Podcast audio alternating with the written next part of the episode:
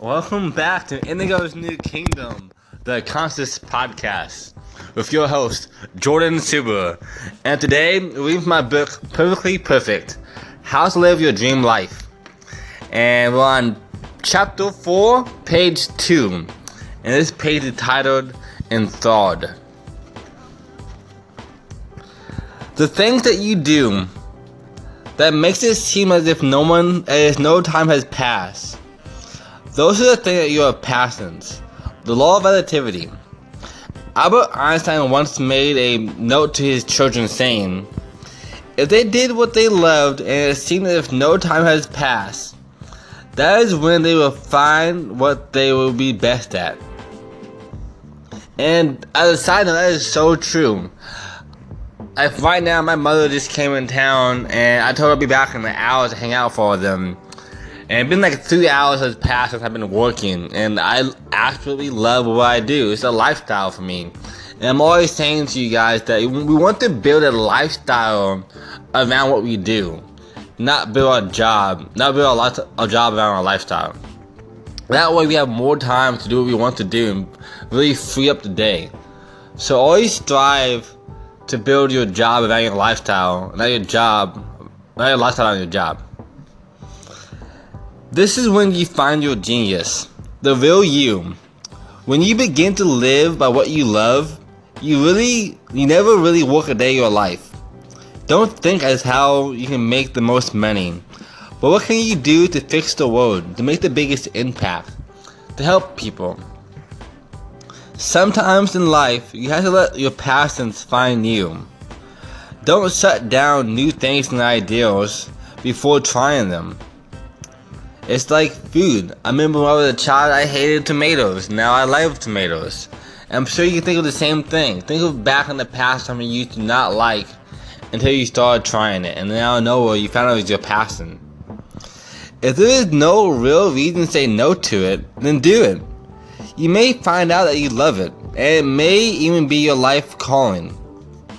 You know your passions when you're open. Don't be afraid to experience new things. You are passion. Let it run through you. And then here's a quote of the day by Steve Jobs. And this is one of my favorite quotes. And I'm seeing more of this every single day as time progresses along my journey and my adventure and my entrepreneurial pursuits. You can't connect the dots looking forward. You can only connect them looking backwards. So you have to trust that the dots will somehow connect in your future and in your favor. You have to trust in something your gut, destiny, life, karma, whatever you call it. Because believing that the dots will connect down the road will give you the confidence to follow your heart, even when it leads you off the well worn path.